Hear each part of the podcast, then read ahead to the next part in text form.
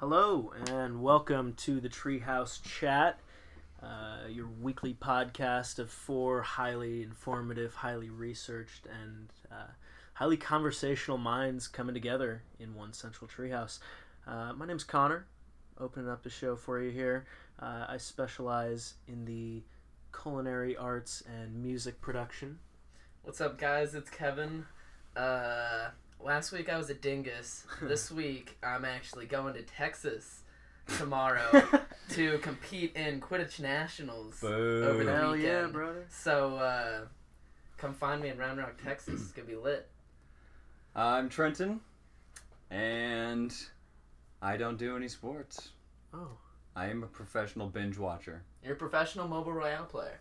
Yeah, professional game player and TV show watcher. Nice.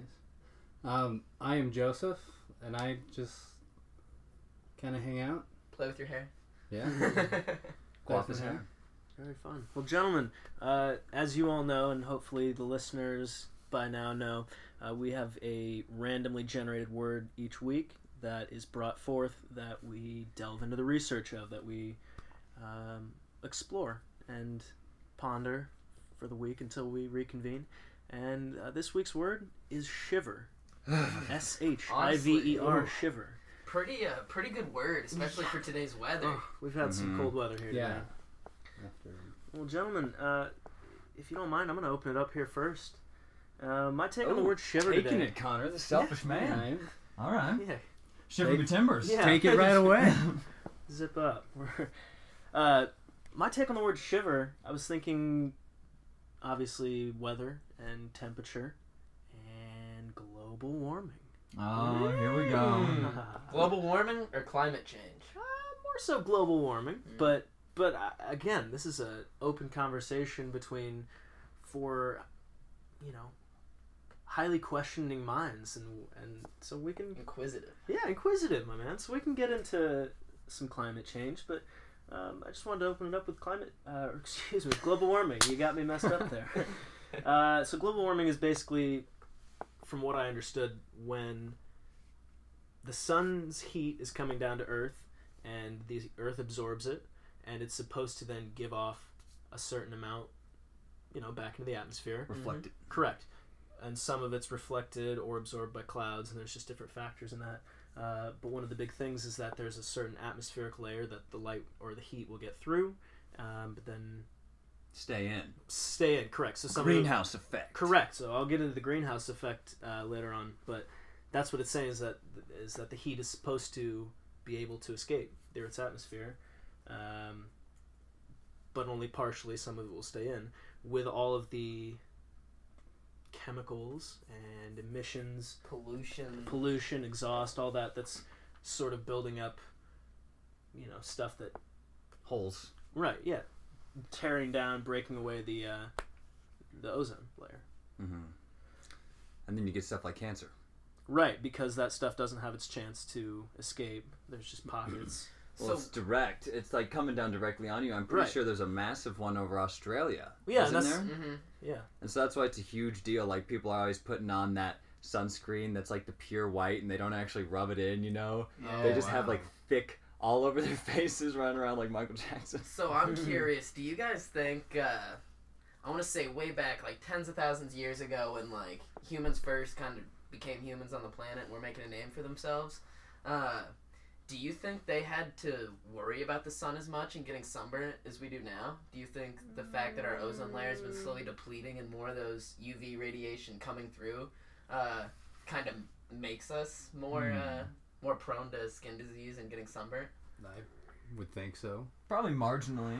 Yeah. But do you think it's like, like- a drastic amount? I think like people a- spend. It's almost like a disease. Yeah, I think not not that the sun's a disease, but like humans nowadays compared to two thousand years ago spend more time inside buildings and inside cars. And we have sunscreen. Correct, Mhm. and we have just uh, like thicker clothes and stuff, Yeah. so we are more.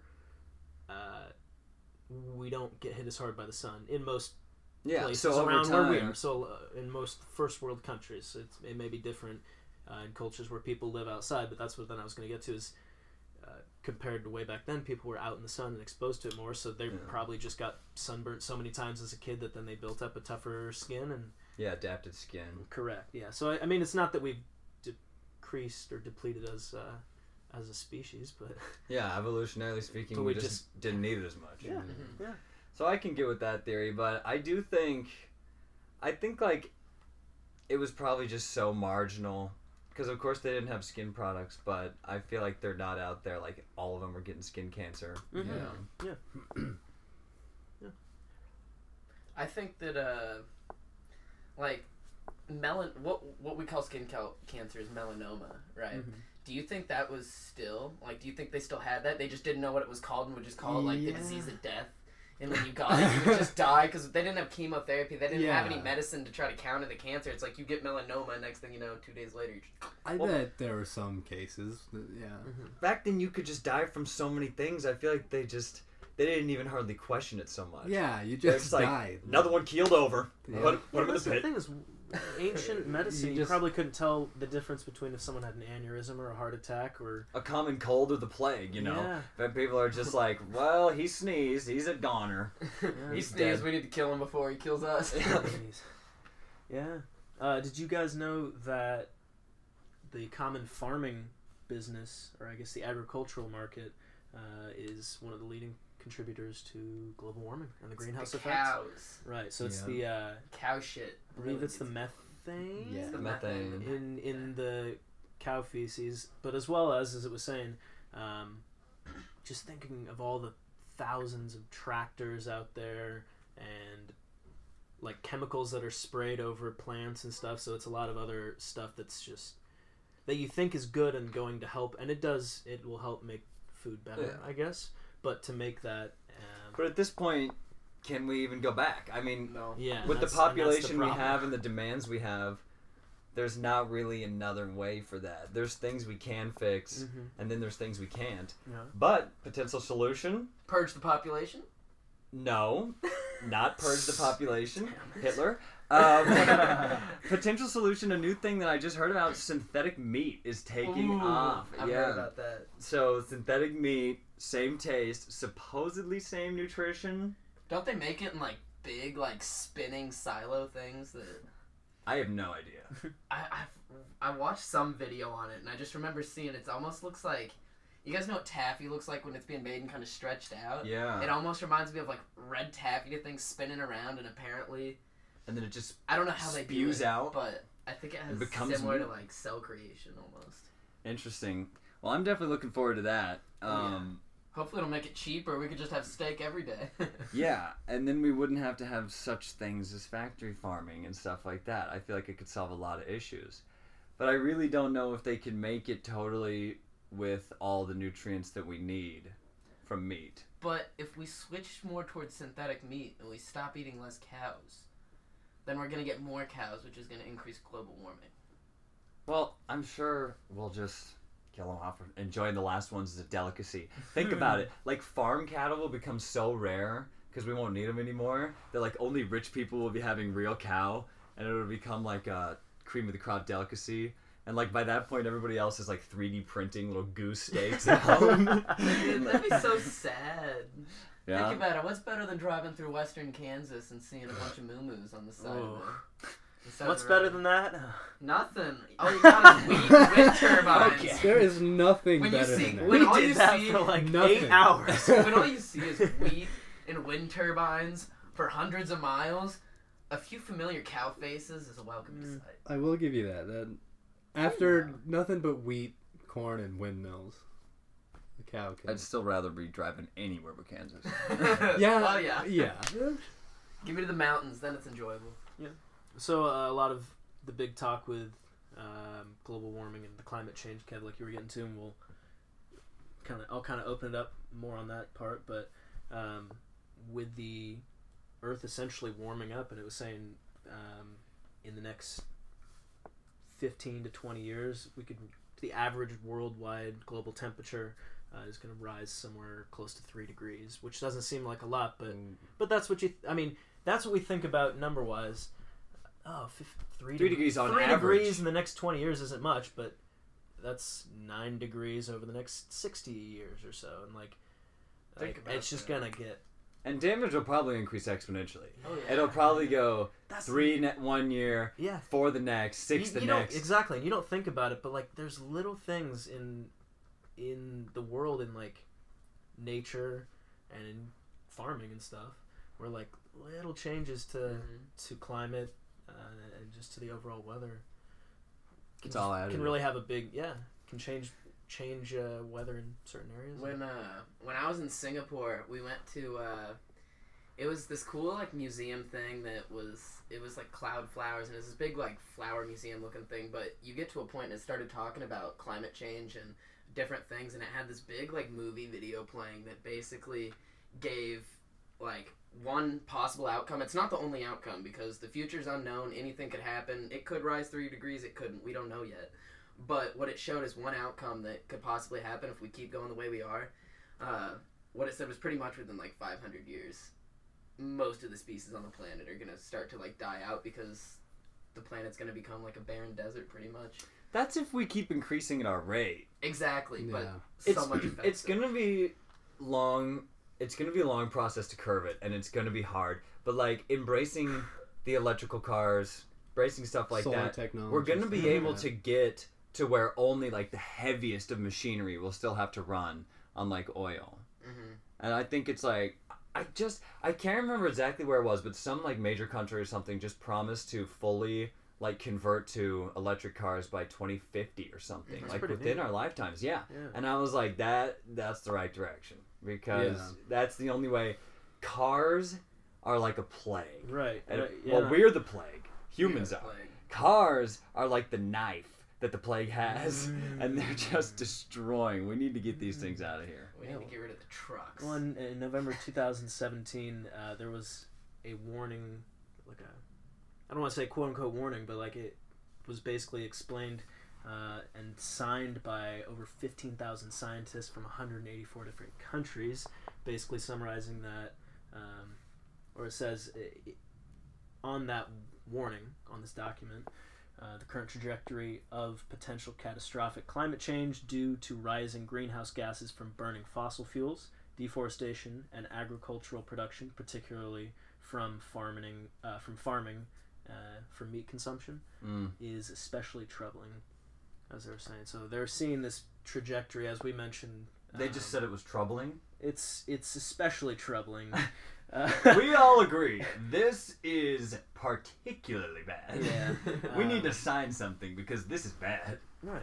And so, but that's the thing is over 150, or excuse me, 184 different countries, 15,000 different scientists, all came together and noticed, like, this is a global issue, um, and the North and South poles are being affected, and water levels are rising, and Mm. polar with the- bears. the yeah, polar there's going to be like populations of species that are going to start to struggle, um, and you've, even in the past few years, we've seen just crazy uh, weather and, Yeah. and natural yeah. disasters. And rising sea levels is Correct, huge. yeah. Somebody ju- hurricanes. hur- okay, yeah. this last hurricane season, there were like Brutal. five, just one after And another. that's the thing is it, the couldn't hurricanes have a lot it. of different factors, but obviously, if there's more, it'll sound dumb. If there's more water, there's going to be bigger I mean- hurricanes, and so Yeah, I remember I was reading stories. Some coastline city just spent like so much money raising like all the roads or something, like Mm. 10 feet or something so small.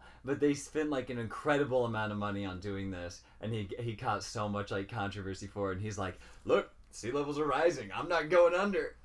and Venice is having the same problem. Well, yeah, Venice is gonna be Uh-huh. underwater in like hundred years. Venice will become the thing of the past. It will become Atlantis. Out of the, yeah. It'll be the Yeah. merman, and it'll be the underwater They city. never found Atlantis, did they? The true Atlantis. Or did they? Ooh. Only the true Atlanteans know.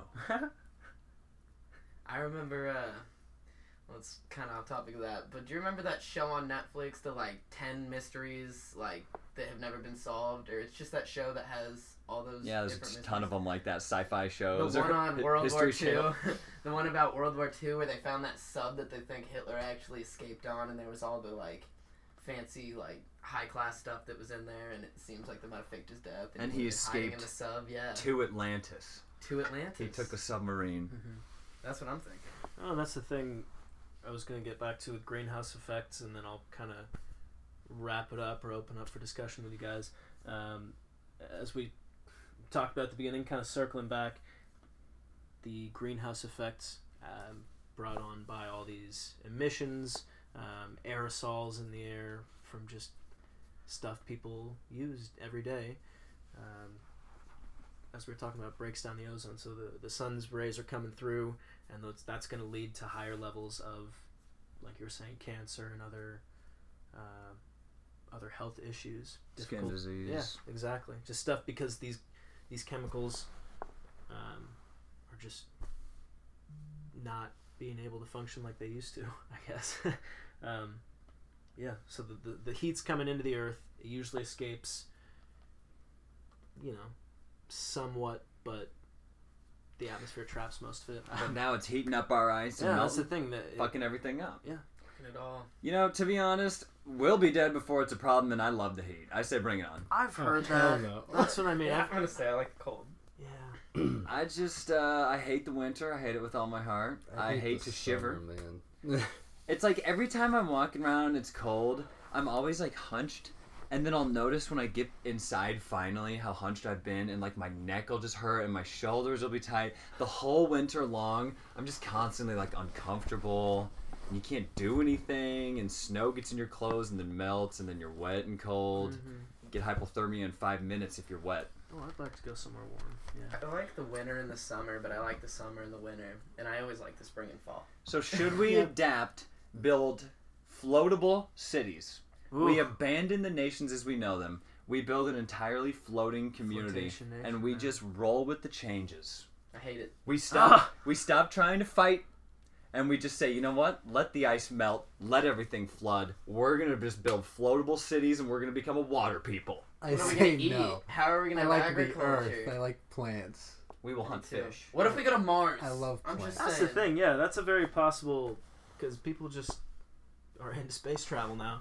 Yeah. It's sad to think about, but it could come to something like a like a WALL-E scenario. Oh scenario. God, I would. Not not because the So- Earth is too polluted by garbage, but just because it literally is like it's not safe to live on Unlivable. anymore. Well, Yeah. because of us still. I mean, Yeah. whether it's garbage or anything, it'll be our fault. the world is pretty. pretty people just polluted go by find another garbage, planet. though. and- But Elon Musk has promised like Mars colonization like within the next it's like super soon, within like 20 years or Yeah. 30. He's promising that there'll be people living there. Yeah. So, Which is wild.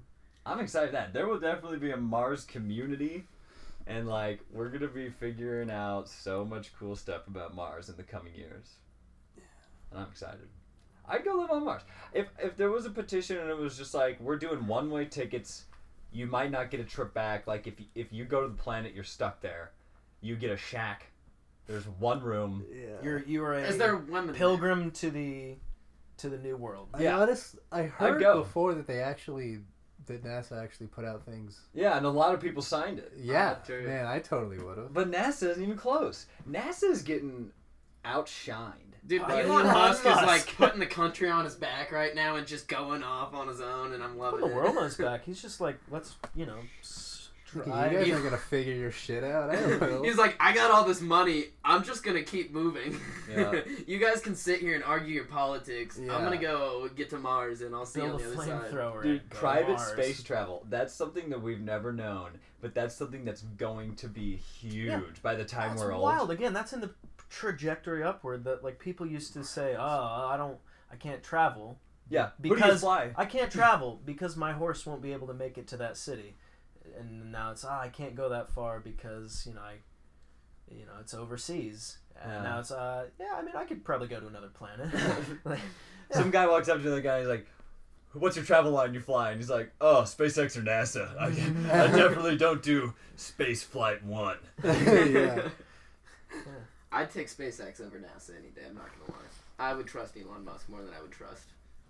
Yeah. Mr. I mean, the, NASA. the rockets are named cooler stuff. Okay, NASA has cool rover names. The Curiosity, mm. those are good. Wow. But SpaceX has better ship names. He has like the Hmm. Falcon Heavy, oh like, yeah. the, the, the big fucking rocket or something. Dude, the Falcon Heavy is awesome. The- and they just The look cool. BFR. Yeah, he's got more style. Yeah. the BFR. I'd fly SpaceX. What does BFR uh, stand for? Oh, it's just a big fun rocket. Best friend rocket? No? The best, yeah, we're best buds. It's the best friend rocket. Well, gentlemen, uh, that was my contribution for the word shiver. Um, Yeah, I like that. Um, you know, Took it the Real opposite way. quick, Go Joe. uh, this kind of goes along with this. I one thing I thought about doing for Shiver, um, I believe it was in an environmental and sci- environmental science class. We were learning kind of about global warming, and this test. I don't remember what it's called, but they, I believe it was in Antarctica, um, and they would drill into the snow, just down deep, and pull out a long, frozen pole Yeah, yeah, yeah, yeah. really I don't know, like 20 feet long and there'd be Of air ice. yeah of ice Just a pole of ice. Okay. Mhm. yeah the just from the ground um, and there's air bubbles trapped inside and that's just over the years and as the seasons change atmosphere gets trapped in there so they would test it to see What No. the early atmospheres were like. exactly to see how much it's changed and how much so cool. more shit is in it now uh, that's super dope. Because there was not Yeah. a whole lot of oxygen in the air. It was mostly anaerobes. Because Yeah. it, was, it was a lot more like nitrogen in the air. It was weird. Like we couldn't have survived for a long time. And then they used it all, converted it all to oxygen, Yeah. and made us an oxygen-rich planet. So that's pretty dope. You think Yeah. it'll ever switch from being oxygen rich back to like what if next is carbon well, monoxide? if we based? kill all the Ooh. Yeah, trees. carbon-based air. Yeah, we we Well, that's the thing eliminate they were talking about too. Is is that trees usually? I don't think I really got to that too much, but that trees and vegetation in general are good at. They're just filters, basically. yeah see our best they're probably the best helpers Right. And Yeah. so for the this fact that- problem but we're killing them down so we're using to make the we're problem And they using do so many fossil things. fuels to chop Yeah. them down to run these equipment to run this equipment these machines to, to We're tear ruining down the forests. planet to ruin the planet more. exactly yeah And so with that, with fewer filters, and then we're just using more emissions, uh, that breaks down the ozone. So, Yeah. gentlemen, that's uh, that's global warming. and That's that's the shiver. life that we're given. And what can we do? Well, we won't be Mm. shivering for Much very longer, More years, yeah. So Okay, you wanna you wanna Yeah. join me? oh yeah Kevin. I could take it. So I'm pretty happy you were talking about global warming because I didn't take it in the global warming perspective. Um, but what I did think of, I was thinking uh, shiver, and the first thing that popped in my head, no idea why, wasn't winter, wasn't being cold. It was just the ice age. That is cold. Yeah, I know, but That it's was- not like it's not like the first thing I would think of for shiver. I just thought of the ice age. Well, ice. I mean, that's like one of the first things I would think of. Well, but I see your point. yeah um, you could have gone somewhere else yeah So I was like, the Ice Age, but I was like, the Ice Age isn't that cool. I started reading into the Ice Age, and I did find out we are in an Ice Age. What people think is an Ice Age when the whole planet's covered in ice isn't really a thing. There's been multiple Ice Ages like throughout the history of the Earth. I didn't read too much into the article, but I found that little bit out. it's a So mass extinction, I think, right? It's Well, all about. There's different terms. that for when it usually happens with an ice age but i don't think that's Implied. Mhm. yeah Uh, Yeah. Um, but so I decided just to kind of find out a few really cool Ice Age animals and get a little bit of information on those. So I got about five animals here. Two of them you guys are gonna definitely know. Three of them I'm hoping you won't. Mammoth is one of the Oh, ones yeah. you'll know. Saber dude tooth. mammoth Sabertooth, but what is oh it called? those are cool Oh, what are they oh, called? oh. Sabertooth what? Tigers. Yeah. No. But they're not tigers. Cat. They're like. Sabertooth cat. Ooh. But we'll get into that. It's Alright. the last one. yo Sneaky. mammoths are awesome i Mammoths just gotta are say Something in the movie them. Ice Age. It's not. It couldn't be sloths. As the other big one. Uh, you'll find out. So, the first animal I want to talk about is called the Megaloceros. What do you think this animal is? a shark No. It's a. These are all land mammals. okay There's alright. no. There's no uh, sea mammals. hold on just because i just thought of this because i said shark but i saw Yeah. something that apparently sharks have been around longer than plants on this planet Wow. Like these current species of shark are just Well, the shark some type descendant. genre. yeah just Really? species of shark i guess but yeah I would have figured plants popped around the same time we had like bacteria and algae. I figured that would have grown into plants and then And get this, sharks still cannot swim backwards. What a funny. failure. They've That's been on hilarious. this, The oldest species. cannot figure it out. Can't back Nerds. out. That's funny. It's probably why we're the uh, prime uh, Dominant the species. dominant species. We go backwards, Not sideways, sharks. up, down, left, right, diagonal. In out. Um, but actually, My favorites. the Megaloceros is commonly known as the Irish elk. Okay. Oh. Now, it's not actually Is Irish. it There were a few of them kind of like found in Ireland, but they were found all over the world. Um, and it's not an elk. It just looks similar to them. Um, but it's the biggest deer species that has ever lived. The shoulder height of it from the ground to like where the shoulders were, 2.1 meters, which is about seven feet. Whoa. I would ride one. Yes, this yeah, is so like, they're like those big things- horses, almost. They're But- like but they're bigger like than It's like an horses. elephant-sized deer. This is like the biggest. Imagine the biggest deer you've It's like a camel, stacked a camel deer. camel Think about how man. fast it would be. Oh, So Oh, man. if you think Probably got that's like big, cannons in the legs. you know if they had antlers? Oh yes. Oh they yeah. had massive antlers. Oh. You want to know how big those things were? Lay it. They're about 3.6 meters, which is about 12 feet. Just the antlers. Just the antlers. 12 feet across. Here to here. full well, span. So yeah, each full one is span. like six foot. Each one's about That six sounds like that one Pokemon with It's like, like the rainbow elephant. antlers. Mhm. Oh, I was yeah. looking at uh like pictures of it and like the actual picture of the antlers and kind of like you know the digital ones Best they'll guesses. create the best guesses. They almost look like it's not like they're all super spiky and stuff. They're almost like a huge armored plate that then has some spikes coming off. Like you could use Like that a thing as a cricket. Yeah. Like a moose. Oh. Yeah, like a like moose. meese. It's like massive moose. yeah, I said meese. um, and it's speculated that the size of the antlers were really just used for like mating. And the, for instance, the strongest males would have the biggest antlers, so the females would obviously go to those, and they produce the strongest offspring. Mm. Um, I didn't quite like it. Didn't quite tell me how they were seen to be as extinct as the rest of them do, but I'm assuming that it was probably hunted to extinction by humans or killed out a little bit before that. oh, so this was, Was around. This wasn't like dinosaur This is time. like Neanderthal. Yeah. This so- is like a li- I'm bel I, I believe the Megaloceros was like a little bit before Neanderthal. Like they were still Okay. around when the Neanderthals were, but they were around before that. okay. Um, but yeah, that's the uh, Megaloceros or the Irish elk. Okay. Ah, yeah. Okay, so I know that the Irish elk is pretty well known for being just massive. Mhm. I would love to see one of those Like the the. I may be wrong, but I'm pretty sure like the Munster rugby team, like a team I kind of like. Like their logo is the Irish elk because it's just a symbol of like Power. power and heritage and brute yeah, force. because it's so massive. Okay, because meese or mooses are so Or mo- amazing. yeah. Is it meese? It's just moose. Moose. Is or plural mooses. Like, moose. look at all those Oh. moose is plural Like for deer. moose. Yeah. Oh, Okay. Jeez, I don't even So know. moose, Meese. moose are so cool. But Is me, it- meese, yeah, moose is sounds better. better. Moose Plural are- moose. okay. Yeah, Well, moose anyway, but moose are amazing. I Yeah. love them, but they're so Oh, kind yeah. of slow. But like, can you imagine a massive moose that's fast and like uh, built like Yes. a horse? elk. That Okay. looks like That's a I power I was figure. just thinking. Imagine if you're driving some night and that thing runs, one runs into the road. That's killing me. It's car. gonna Oh, size of step an on your elephant. car. I don't think crush that- it. I- I don't think it'd get hurt. I think the car. It would just hop right over the car, honestly.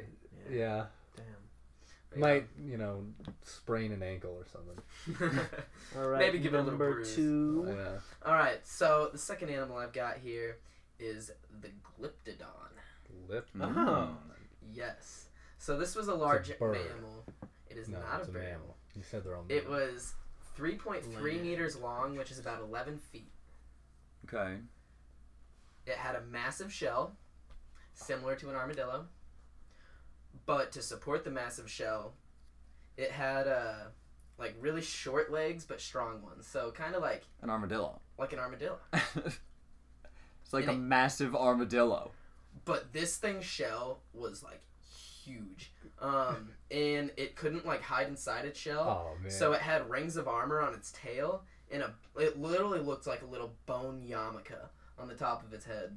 Uh, To ram Oh, with? Was it like a that's just like armor protection, so they can use it to like fend people off. You know, the tail's kind of like the dinosaur that had the the club. mace tail. yeah. Yeah, Ankylosaurus Oh, with that mace tail. Dude, yeah. I think these these little creatures were actually in the movie Ice Age. I think I have a pretty good picture of Mhm. what you're talking about. Yeah, Wait, the- weren't they they, were the, the, big ones Me too. They were those man. cranky old little people. assholes. Yes! and they had the kids. Oh my Watch it. god. Those were Glyptodons. Hey, Ah. okay. Yeah. Yeah. I like having a good visual of them. Yeah, so those are kind of cool. Those were Ice Age time. I feel like old men. And yeah. actually, they became extinct only about 11,000 years ago. Wow. Um, and you want to know how they became extinct? I'm sure you can guess. Ice Age. Was it hunting? No, the humans hunted them to extinction, and we would use their shells as temporary shelters because they were so large. Whoa. That makes sense. Which is freaking cool if That's you think about it. cool. Yeah, I mean You're- that's the thing is it wasn't like like hunting out the buffalo in the Midwest. Like that's they were like ah we're we're Yeah. gonna freeze to death Some or it's gonna, nomadic tribes like I'm gonna hollow it out and there's this We're it. gonna crazy hunt this thing. storm. There's a whole flock of glyptodons over there. Let's go mm. take Yeah. those shells. It's just like somebody stumbles onto the field and like a bunch of humans just crawl out of the shells Yeah. the next morning. And he's like, "What the hell?" like little sleeping pods. yeah, little, little portable sleeping bags whenever you need them. That'd be pretty cool to sleep inside a glyptodon shell. If it could like, if it could swallow you and spit you out, like if you didn't have to kill it, if it was like your Yeah. buddy and he, he's like, "Yeah, sleep in You could me." just like make room for you in a shell. like, Get Yeah. on in here, buddy. he scoots over and you Oh, yeah. squeeze in, hmm put a little TV in there. Mhm. But uh, yeah, the humans we finally like. I think it's crazy to think about when the humans first popped on the planet, we were useless. What could we do? I mean, we had opposable thumbs, but we didn't have weapons. We couldn't really kill anything. We were the bottom of the food chain. And then we started to develop weapons. We figured out how to get around these things, armor and shells, and started killing them and getting shelters. Like, I think what made us ultimately this, the prime like predator and what caused us to be so successful is we just adapted and learned faster than any other species. Yeah, yeah. imagination, creativity. Mm-hmm. What is it? The conscious is like what separates us from other things, but Consciousness. that's a whole nother. yeah. Uh, that's a whole nother realm I don't want to get into right now. Uh, so number three is the Megatherium. Any idea what this stone is? This is like a skunk mixed with a snake. some, some kind of bird. No. None No. of them are birds. No, Connor, no, no. you mentioned something about it very early on the show. Not you didn't say exactly what it was, but you said something similar to a sloth. Oh, a sloth esque. This is the giant ground sloth. Wow. Is this what Sid is? Sloth adjacent. No, Okay. Sid is a little baby bitch He's just a compared. sloth. Oh. okay. I'm sorry, Sid, but Tell us more. The bear-sized sloth. I get goosebumps thinking about just Bear-sized seeing this thing. The Megatherium is one of the largest land animals that has ever lived. Total length of about six meters, which is about 20 feet. Wow. They were about the size of an elephant. Whoa. They, while it was alive, the only mammal that was larger than it was the woolly mammoths. Damn. So they're not climbing up in trees. These are So just these are sloths that are the size of They're trees. climbing So- up mountains. You know what these things they're not are? climbing anything. These are these burrowing things from Avatar. Yes! Yeah. Have you guys seen Oh. The last. Airbender? Yeah, Avatar: The Last Airbender. They have those big old sloths with those big old claws, and they burrow through the mountains, and they can like earthbend in the show. Mhm. This is real life Yeah. earthbending sloth. But so Kev, were they like that, like like digging through the earth, or were they lazy like a tree sloth? They, uh, from what I've read, and I'm su- we don't have all of what they did because they died eleven thousand years ago, but um, they did like they were ground. They lived on the ground. They lived like on the top. They would They still like burrow. get stuff from trees. They would. I'm Mhm. pretty sure they were uh, They were kind of omnivores, but They mostly just- herbivores. So they Probably more just bit the fruit right out of the tree. Oh, yeah. yeah. That, from what the, all the pictures I would see and like interpretations, they were always like stacked up next to a tree, looking like they were getting something. yeah. So they're kind of bear-like. Mhm. Yeah. Okay. They're similar, I think, to They're just like But big 20 docile. feet? I would make friends with one and sleep on it. It just Oh, sounds yeah, so man. warm and comfortable and like a sloth buddy. That'd be Can you amazing. imagine just walking out of your Were they- house and just seeing a 20 foot giant sloth towering over you? Do we? Kn- I mean, we probably don't know much about their behavior. No. like that's if what they're I'm saying. docile. That's what I was Is gonna that- say. Yeah, man, that would be amazing. Because you've either got like a, just a just a big twenty foot like carpet like character, Just roams around, Yeah. doesn't mind you. or you've got a twenty foot, Oh just god. bear. okay. yeah. But if this thing was vicious, it's still like a super slow. It would be real slow. So it would be like, "Ooh," like going and moving one mile an hour, like Like the just be walking away. From Yeah, him. the prey's like already gone. Like it's a mile off, and he's like, Mhm. "Damn, I missed." Go back to Uh, this tree. You okay? Guess I'll fall asleep. If uh, if you remember during Connor's little segment when uh when I made that thing about purging the humans, it was pretty much because I realized that we killed every cool species on the planet. There's Like- still some cool species. Yeah, but we don't got giant ground sloths, glyptodons, megalocerases. We don't have any giant yeah. mammals because we've killed them all. Elephants. Elephants are.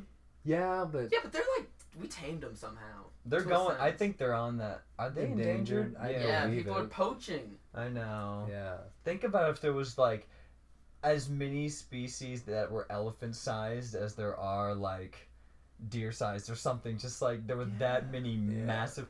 Because are there wild elephants anywhere but like India? Mm, Africa. Yeah, Some- Africa. Africa? But it's just Asian Serengeti Africa. and stuff. Yeah. That'd be Mad just so zoos. cool if you could just see herds of just gigantor mammals just like herding around to Or- live in that time. Okay, like in the movie Ice Age, when all the animals are walking to go somewhere, wherever it is they're going, I don't remember. Um, Yeah. But imagine you just you see herds of all of these animals, those Yeah. giant ground sloths, the, Mhm. the It's like a dream. Glyptodons. I know. It'd be like you just stepped into an alternate dimension and you're like, what are these strange beasts? It would be so cool. Other planets? There could be some on other planets. Probably. But uh, yeah, these actually made it a thousand years later than the Glyptodon did, and went extinct about ten thousand years ago. Uh, the theory of how they were extinct, like I said, we hunted this magnificent creature to extinction, either for food or because we wanted to kill anything that could probably kill us. That'd be a prize, man. Do we know if they had long fingernails like Like sloths? claws? I would assume so, just because sloths have long fingernails, It'd and be if like they're sloth. calling it a big sloth. Two foot long nails. You Yeah. imagine like even pokes you, it just goes through you to the Yeah, other side. see, You're just like if he ever did catch up to you, he'd just pierce you like a kebab and just. Dude, they're like Yeah, they're like the tank war machines. They just slowly walk in. The one slow Yeah. paw swipe, you get hit, you die. Yeah, it can get uh, like five people in one foul swoop, but it's super slow. And they're For some like, reason, I feel like they might have been fast. Like, well, if they're calling them sloths. do you know what makes sloths slow? Why are sloths so slow? Uh, I, I don't. I don't want to Is it their diet? Yeah, I wanna don't know. We'll get back to you guys in the about next their episode metabolism or something. Or No, not. we'll- Yeah. Or not. We'll probably forget, but No. Honestly, we will. See, 'cause I know pandas sleep Mm. a yeah, lot, probably just. and it's sleep lot. because they eat bamboo and it's hardly any nutrients in it, so they have to digest a lot. So they're just constantly full of food. They eat and sleep Interesting. because that's they, that's they, that's how they need to get the nutrients. So I'm pandas wondering are if sloths are kind of like that. They're actually kind of a species that needs to go, to be honest. Like They pandas, nothing. they really just sit around and they take up. They're adorable. They eat a lot, and they don't really benefit anything except for people that like to see them because They cute. eat like 60 pounds of bamboo a day. Yeah, honestly, I wouldn't Like, mind if they they go just went crazy. extinct. No, I'm But I gonna love miss the panda yeah. videos. Like when a panda sneezes, Yeah, the baby the falls, little baby. and it goes, whoa! Have you seen the one where the baby panda's trying to crawl out of the crib? yeah. And he gets so close, and right before he's about to swing down the other side, the the nurse or whatever comes back in and pops him back down. And it's just, it's so heartbreaking. God, I that mean, is he heartbreaking. was Damn. that just that he would break my on the cusp of freedom. So, we're moving on to the fourth animal. I'm sure you guys will guess the woolly mammoth. Okay. So, it's one of the most studied and well known creatures from the prehistoric times. The woolly mammoth was easy to study because of how many skeletons and frozen corpses were discovered, as well as things such as stomach contents and cave paintings, um, which gave us just more into like kind of their behavior back then. Um, fragments of their DNA were found in 2015, and it was confirmed that the Asian elephant is the closest living relative to the woolly mammoth. Nice. So I thought that was pretty cool. Yeah. And they've tried to bring back the woolly mammoth in like multiple different ways a lot of times. And I think like a lot of them have gotten some traction, but none of them have been like truly successful. what do you mean bring it back? Well, since they have the DNA, there's Like- there's like a lot of different strats, but they'll try and combine it with like elephant embryo? DNA and create just something. Yeah, it's almost like a clone, but it's like just using their DNA and then elephant DNA to fill in the rest, like a la Jurassic Park, Yeah. and then bring it back. And then there was another one where they were just like I think they had a frozen one before, and they thought maybe they if they could just unfreeze it the right way or something, it would Have come we found a frozen mammoth? yeah, ah. Yeah, Like preserved? I think so, or Man. mostly. But That and they were just like, well, let's melt the ice and it'll walk right out. And then, then it just kind of fell over, disintegrated immediately. So, but they've tried. oh, and it deteriorated really when fast. it got exposed to air, I'm pretty sure that's what didn't take happened. long. Yeah, so That never, would also be really cool to see. Something that's been dead for that long. See how fast it would. Just fall apart, decompose. just sprinkle Oh, into dust. Yeah. Um, but yeah, males could reach a shoulder height of 3.4 meters, which is a little over 11 feet. Um, and the woolly mammoth, surprisingly, was actually smaller than most mammoths. Uh, for instance, the Columbian mammoth grew to about a shoulder height of 4 meters, which is about 13 feet. Um, Whoa. so the woolly mammoth, as much as we think it was just this massive animal walking around, there were bigger mammoth uh, species around at the time. Were they Yeah. not woolly? So the thing about the woolly mammoth um, is it had a lot of act- adaptations for living in cold environments. So It's that's like why it's associated with the ice age. Because Yeah. other mammoths, I mean, Yeah. they lived in other parts of the world where it wasn't covered in ice because So it's Yeah. very much elephant-like. I mean, obviously they're descendants, but it's Yeah. like they were cold, and so they grew hair, and the ones that lived in warmer climates just didn't. Yeah, it's an elephant with a fur coat. Yeah. Just big, ol- big old coat. Um, but yeah, so they had a lot of adaptations for living in cold environments. Um, many of these were like a layer of fat that was about 10 centimeters thick. Um, they also had small ears and tails to reduce loss of heat and a coating of just heavy fur to keep them insulated as well. 10 centimeter thick fat? Yeah. That's It's not that bad. 10 centimeters? There's a few inches. Centimeters, is like your your tip of your finger to that very first knuckle. yeah. What? Ten centimeters? Yeah. Oh, no, that's- That's that's No. It, I'd Mhm. say maybe your that's fingernail. At least five inches. What? no, no, no. A centimeter is smaller than you guys ten think. centimeters. centimeter- I thought you meant the finger. An thing. inch is like 2.2 centimeters. Yeah, So that'd be about five, Five inches. Yeah, three, four inches. That is a lot more. That is a lot less than five inches. There's All two right. inches. It's about three, four inches. That's a lot of That fat. that still was pretty more massive, than though. five inches. What you did right I don't there. know. Five inches is even half a ruler, man. That's not that much fat. That's. For living I- in for living in the Antarctic, you I think mean, they that's have thicker. more. Okay, he has more fat than the width of my arm. That's what I'm saying. I'd want ten inches of fat if I was living in the Antarctic. I That's we've all I'm got- saying. I think we've got people uh, in this world that have more than 10 inches of fat. I'm sure we could I- plop them out in Antarctica and they'd be fine. If they grew up Wild. a lot of fur all over their body. Yeah. and then got small ears. and a tail. um, but a study in 2011 concluded that there were also uh, different colors of fur coats. Lighter Whoa. coats were rarer than darker coats. Um, and I'm curious, why do you guys think that was?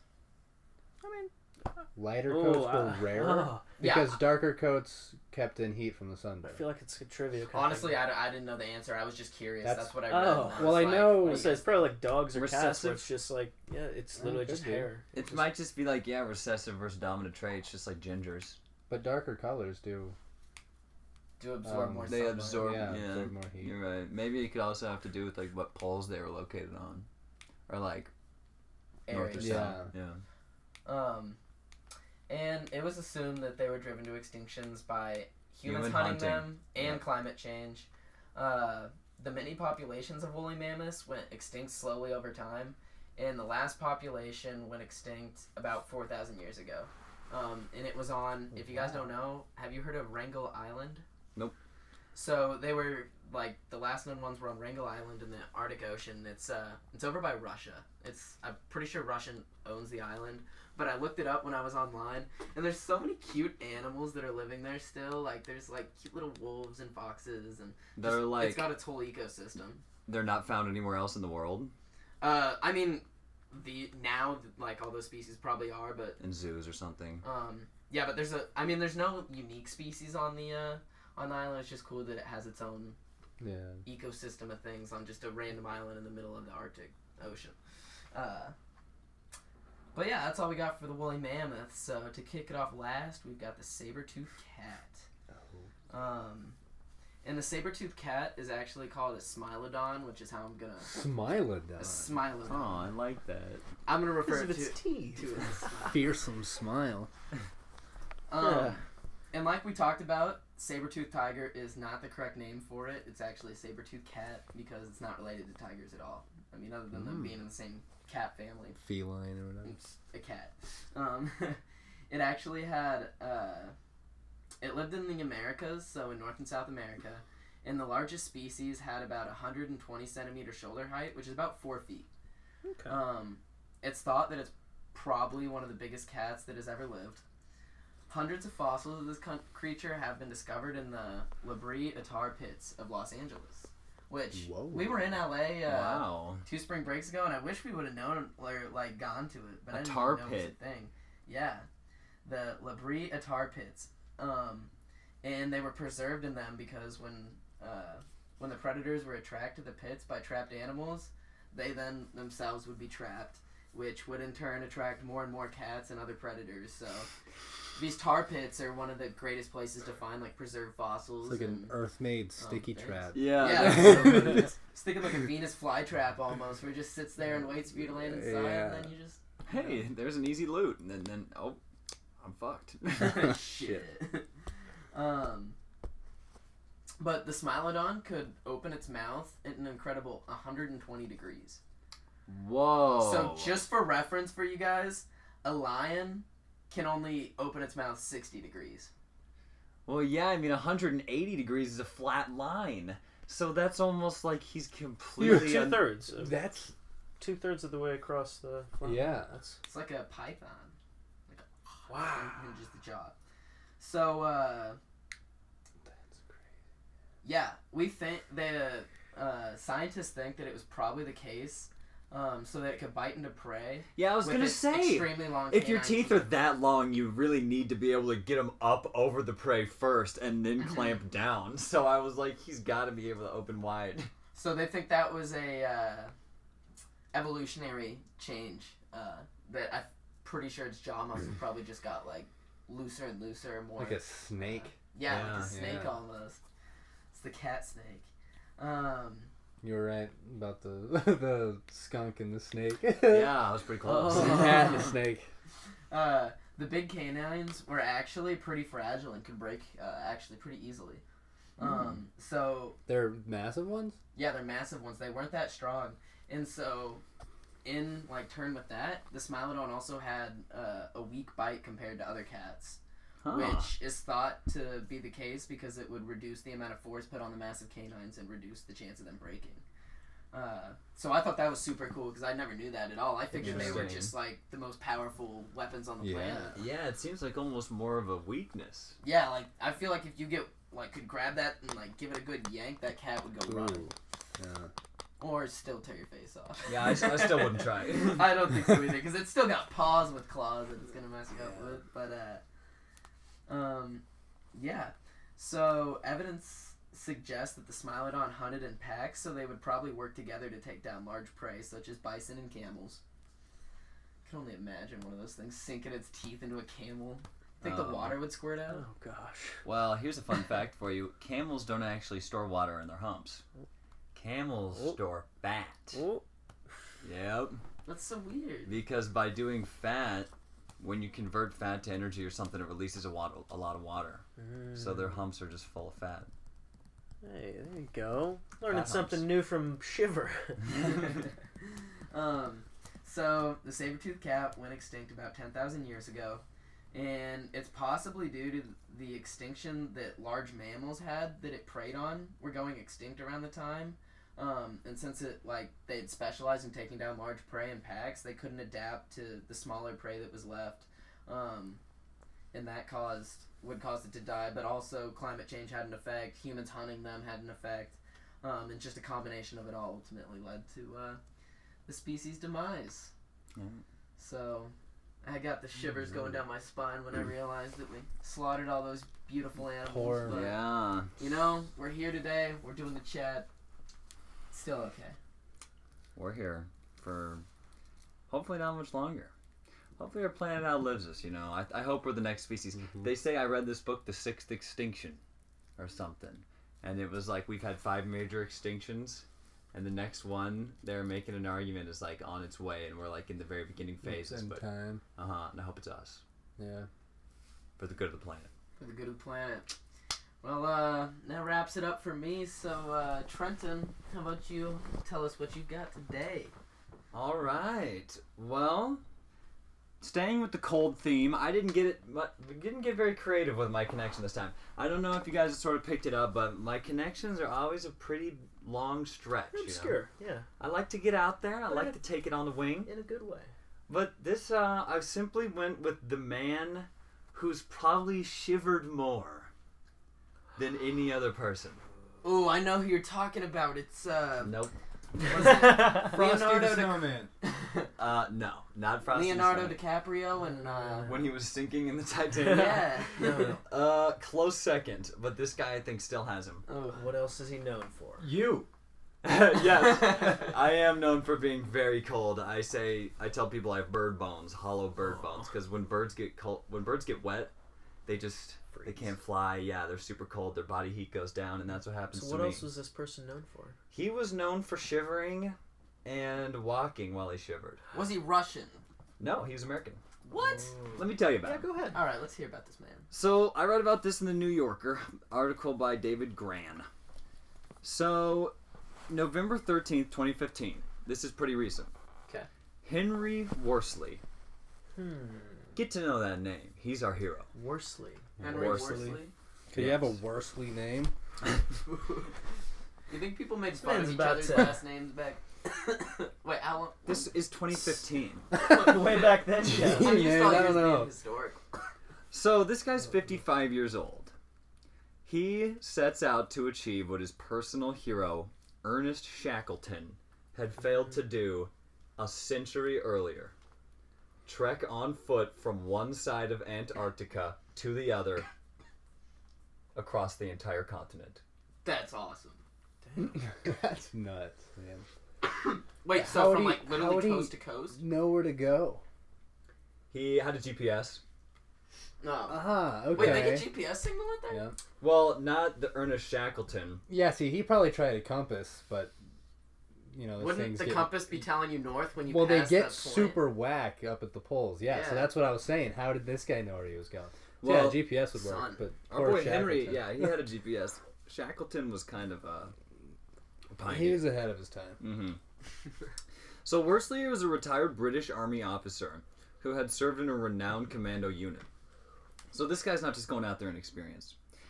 Worsley also sculpted, boxed, did photography, hmm. had a large interest and practiced horticulture, What is that? plant, Plants. Yeah, mm. botany, almost. Kind of and he collected her. rare books. cultivation of plants. Yeah. Yeah, so he cultivated the plants and he cultivated his mind by collecting rare books, Philosophy. rare maps, and rare Ooh. fossils. What is that? Cartol. Is that maps? Cartology? Cartography. Cartography. hmm Did uh Cartology. was he wealthy? Uh, kind of. I mean, he was in the army, so he probably had a pension going on. But uh, he was also an amateur historian, and he especially liked to look into the history of people making polar expeditions, Huh. such as his hero, Ernest Shackleton. Okay. Did Ernest not succeed, or did he die? Wow. Do we know? He Like, didn't did he succeed. just- He, Ernest Did did he like not make it and then come back and just be like, ah, it didn't work out, or did he die? Yeah, no, Ernest just failed. He didn't die. Okay, all right, okay. So, Henry actually found out that he had an ancient relative that was on Ernest Shackleton's very same expedition. So that was pretty cool because this guy was already into it.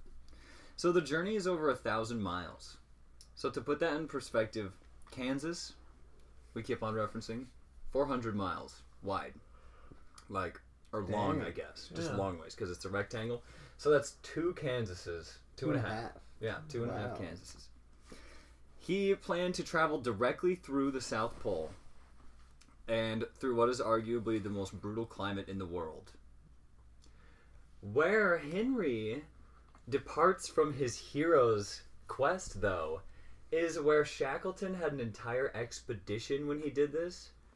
Henry decided he was Going doing it solo. completely alone. Oh You my dumb God, bastard. dude. this guy's whack. Wait, so He didn't. No dogs. No spoilers, but I'm saying right now he didn't make it. I don't, I don't know. a man can do a lot of things. I don't things. think he made it. But I'm curious. So you said the climate was like super. Uh, it's like the harshest climate in the world. Do you have like climate conditions or what made it harsh? Well, a lot of times you can't even see because it's just pure white hell. so you have no idea where you're going. There's no animals. There's no plants. There's no like running water. You're Like, kind of just taking your GPS. Probably in waist high. Is it snow. brighter? Okay, imagine this. Imagine, you know, in SpongeBob when Squidward goes into the alone dimension and he's in that pure white dimension. and Oh man. There's just nothing as far as the eye can see in any Yeah. direction, and it's just pure solitary with no food except for what you have on your body. That is what this man is hiking through Is he for uh, 1,000 miles And he's very cold. on foot alone, and he's shivering. Is the sky blue or is there usually like? Yeah. Okay, sky's still blue. Sky's still blue. Same planet. Yeah. Sky, sky will always be blue. Ah, global Well, warming, do, man. what, does it get cloudy down at the poles? Do they have weather down there? I'm sure they have weather. I'm sure there's clouds. It's getting hot down there. There are storms. He hikes through several of them. Ooh, okay. You'll see. Glad.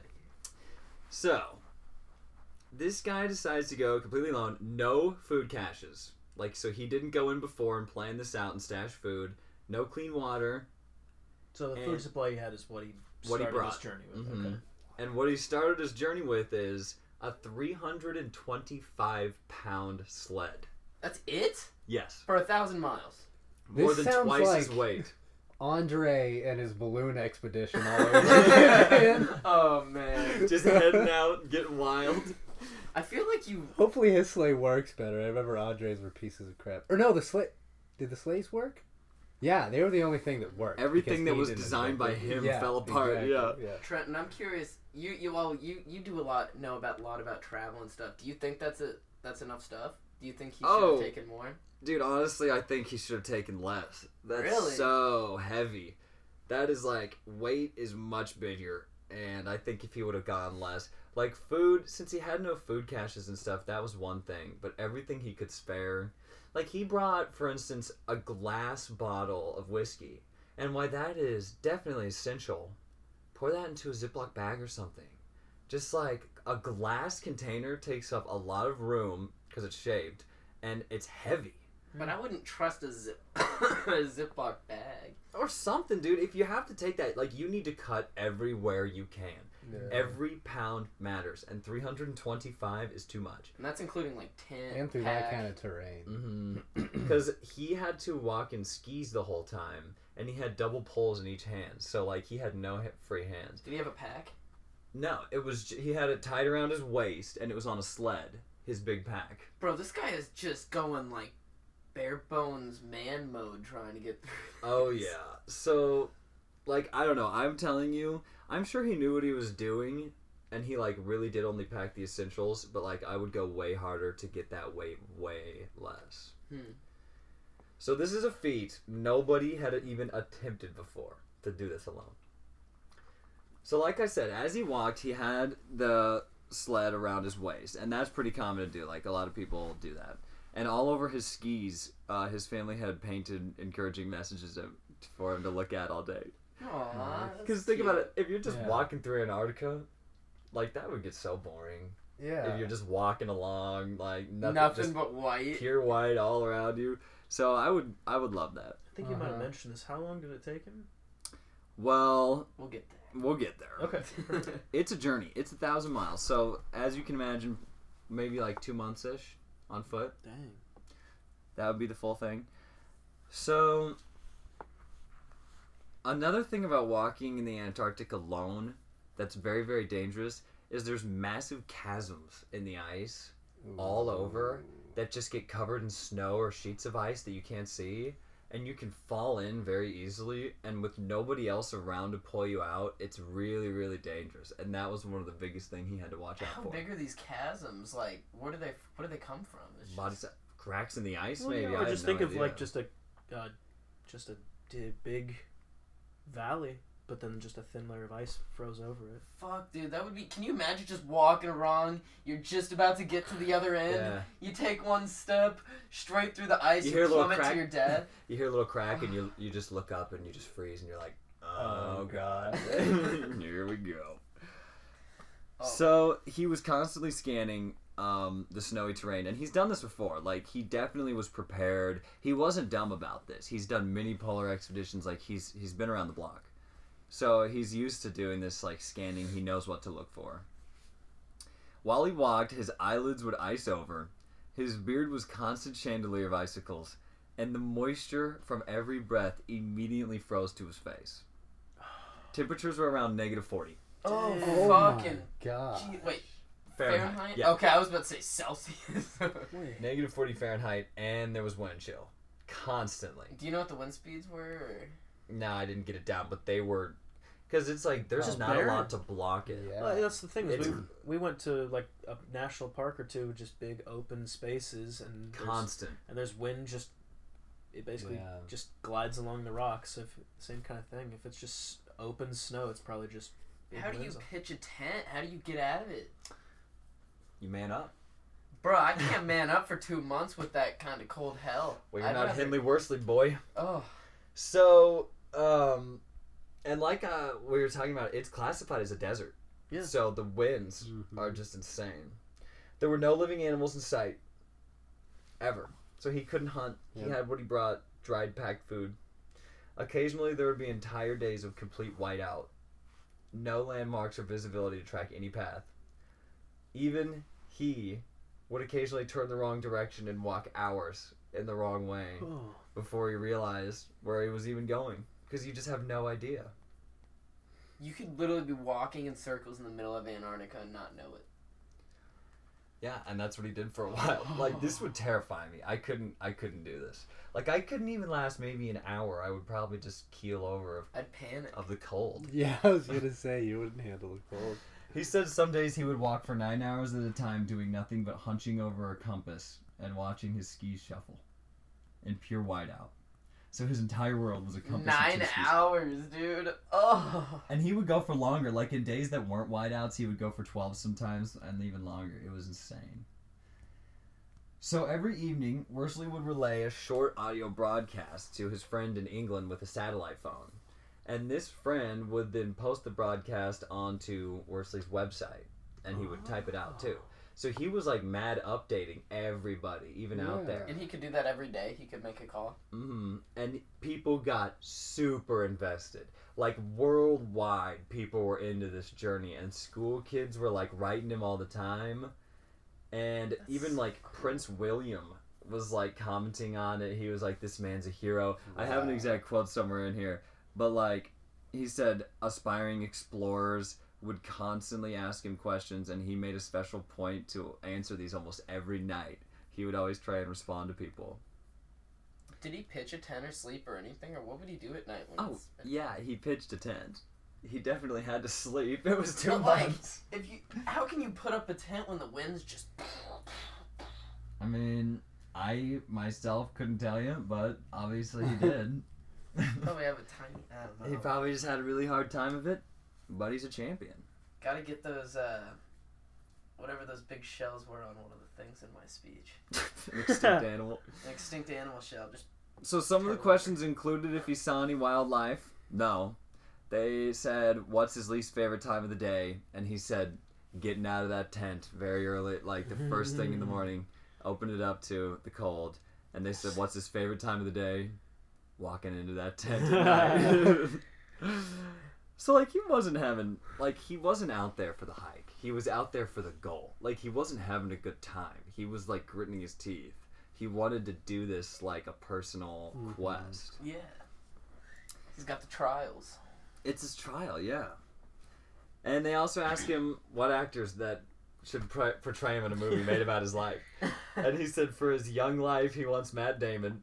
and for old, when he's an old man, he wants Anthony Hopkins, Who's which is Anthony Huh. Hopkins? um, Silence of the Lambs. yeah, Yeah. Oh, that Hannibal dude. Lecter. Hannibal Lecter. Yeah. And they even asked him how he went to the bathroom. And he said, never against the wind for number one, always against the wind for number two. And he said, drop your pants as fast as you can and get it over with because you will freeze. Oh man.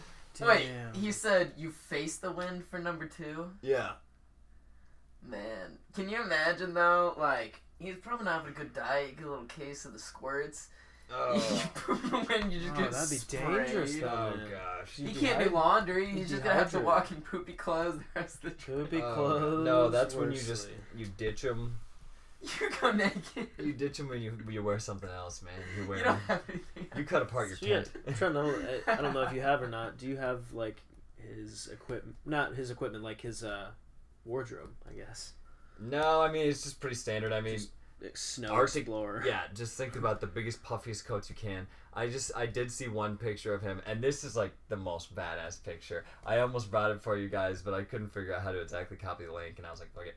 But like, he's this dude, and he's wearing this scarf, and he kind of looks like a fighter pilot because he's got these goggles on, as you can imagine, Yeah. and he's wearing a beanie, and he's got a cigar.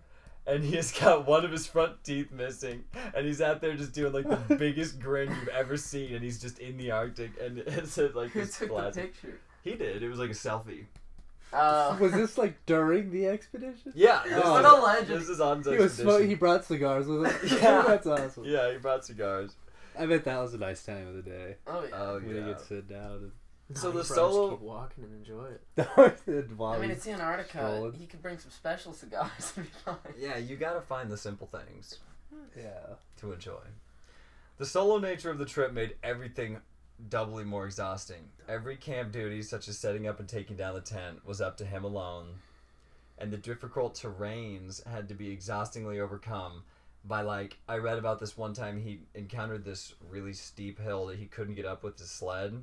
So he had to take everything out of his sled and he said carry it up like 30 pound loads at a time and go up and down and up and down and up and down till he finally got his entire load up. And he started with 325 pounds, so that's like by that point maybe he had eaten That's 11 50 pounds. Yeah, I mean, at most like that would be trips. eleven loads. Yeah. Yeah. That would suck. yeah. So this guy's he's a champion. Yeah. He was always optimistic. I was wrong. He made it, didn't he? The broadcasts were always optimistic, every single Oh. time. But on the inside, he was growing more and more exhausted. His diary entries became more and more flooded with suffering as the days went on. Phrases like hard day, a very difficult day, a brutal day, awful day, floundering around in a complete whiteout, another awful day, even worse than yesterday, swimming against a strong tide, totally spent and demoralized mm-hmm. all of these things started to pop out Damn. constantly in his diary. He didn't.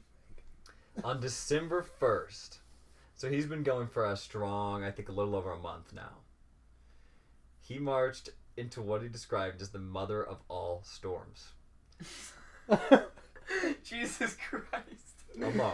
Can you imagine walking the Antarctic, already beaten and demoralized, and you just see a storm unlike anything you've ever seen in your entire life coming straight at you, and you say, "Fuck, I gotta deal." with it." Yeah, you know in your mind that you have to keep going because you only brought enough food for a certain trip, and he's just like, well, And if you you can't set up your tent because your tent's not gonna make it through. a oh, storm. oh yeah.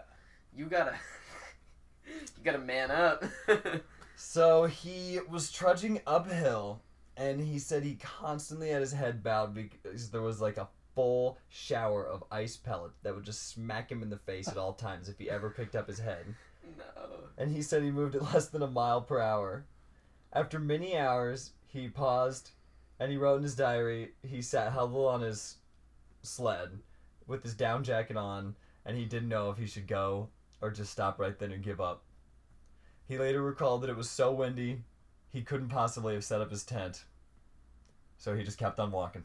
oh my god. He just kept on going. What other choice do you have? The very next day, he blindly skied over a ridge that he didn't know was there. Once his front was over, the sled that was behind him overtook him and pulled him down even faster. so this guy is pulling the sled. It fl- ends up going in front of him, and he's basically holding onto the sled and just getting. No, dragged. I'm guessing it hits him in the back and is pushing him. and Almost. cannonballs him forward down the hill even more. Because this thing weighs more than he does. So if it's on a rope behind him, once he tips over, it's like you know how the back of the roller coaster goes even faster than the Oh front. yeah. It's just going bam! It hits him in the back, and then he just cannonballs down this hill. Was he still on his feet though? No. His head, back, and legs all slammed against the ice at the same time. The sled flipped over twice and dragged him about 20 yards. He said he laid splattered on the ice, cursing for a good deal of time, and then got to his feet, checked to make sure his fuel canisters were good, and set off again. Oh man. Wait, was everything still on the sled? It didn't go get shot everywhere. I mean, I'm guessing he did, but nothing that was important. It said one crack of the fuel canisters and he would definitely be doomed. But he said everything else. That's the really the only thing that mattered of checking. Everything else, I guess, he just packed away. They zip them up. heat? The fuel canisters. What are they for? Yeah, I think so. Heat and cooking or something. Mm. So, incredibly, despite every obstacle, he was on track to reach the South Pole around New Year's Day, which is exactly what he planned for. Nothing seemed to stop this guy. Even when he writes in his diary this one day, I just can't possibly go any further. I don't have it in me. He keeps on trucking he just goes further. he just goes further. He Here you finds it in go, himself buddy. on Christmas Day, this is what I was talking about when Prince William gets involved. He broadcasted a message saying, We're all thinking of you at the Christmas period as you're lugging all your kit up and down the slopes and the hills of the southern At- Atlantic in the Antarctic. So everybody's involved with this guy. Despite the holiday, he marched 12 miles. Hell yeah, man. As he lay in his tent that night, he lit up a cigar. He let the sweet smoke fill the air, and he ate some Christmas treats that his wife and children had packed for him. He's got a wife and kids. Mm-hmm. He's a family man, dude. That's why he's not giving up. Yeah. he- he's got a little boy. He's 21, and his wife Joanna. Joanna and Max. It's the cutest. He said it was like a little heaven.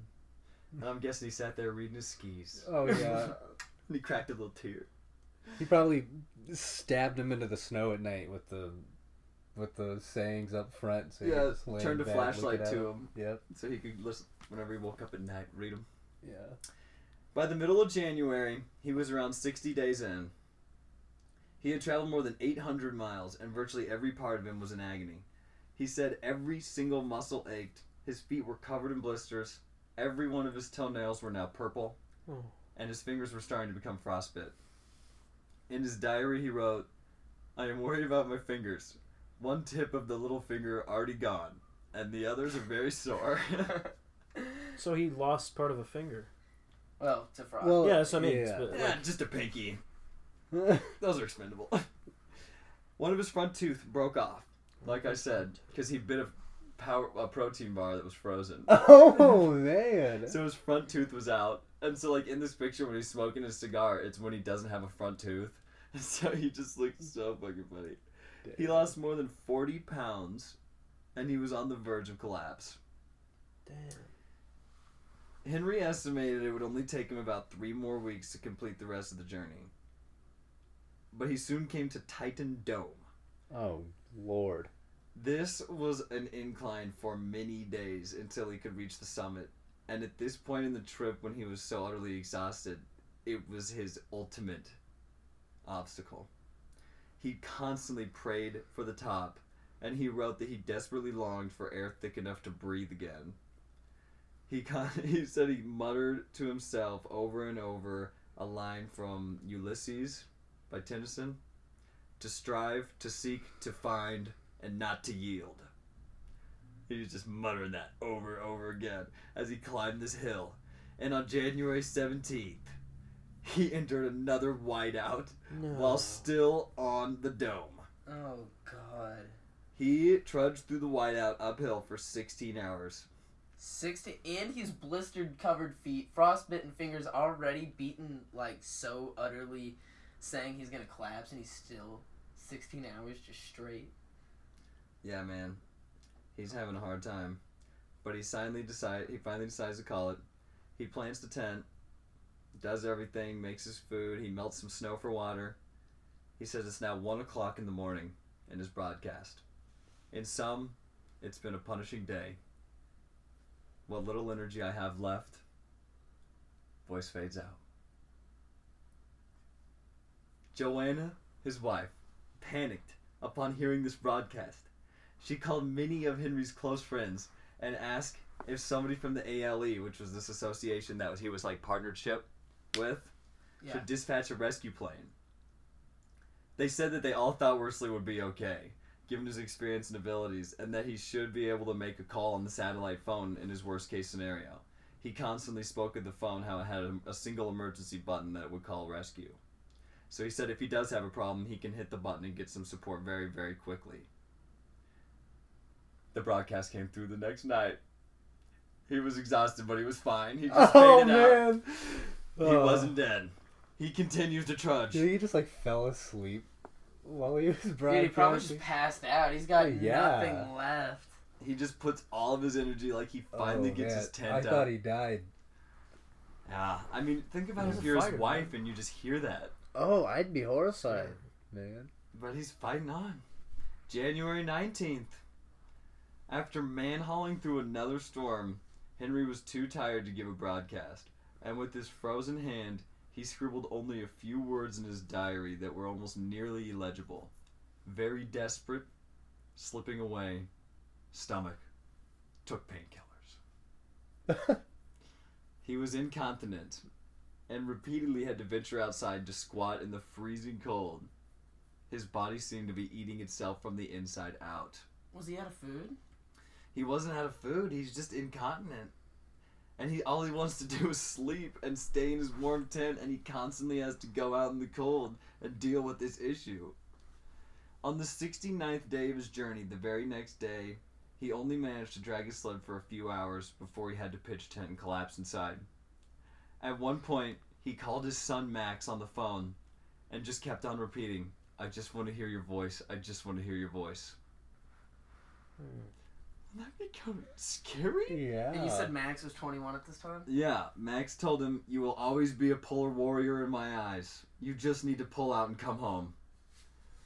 Like, oh my god, that would scare the crap out of me. If I knew my dad was doing that and then he hit me with that phone call, I tell him to come home too. I'd be like, Please, for the love of God, you have to just come home. Worsley had written in his diary that day, I just want it all to end. I miss everyone so badly.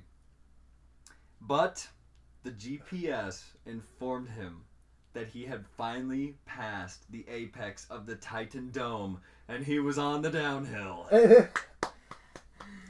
Legendary!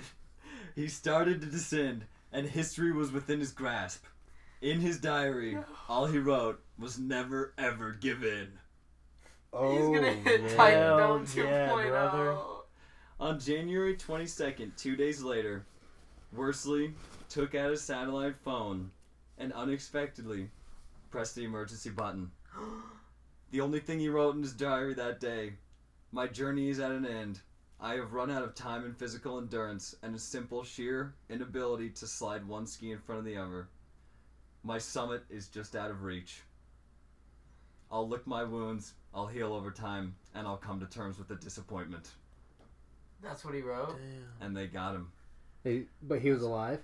He was alive. So Okay. yeah, what was the what was the escape plan? Like, how far away were these people? Because you said he was alone, so they're not like following him like They're- a camera crew or something. Yeah, there's like set up bases on the coast, Okay. each coast.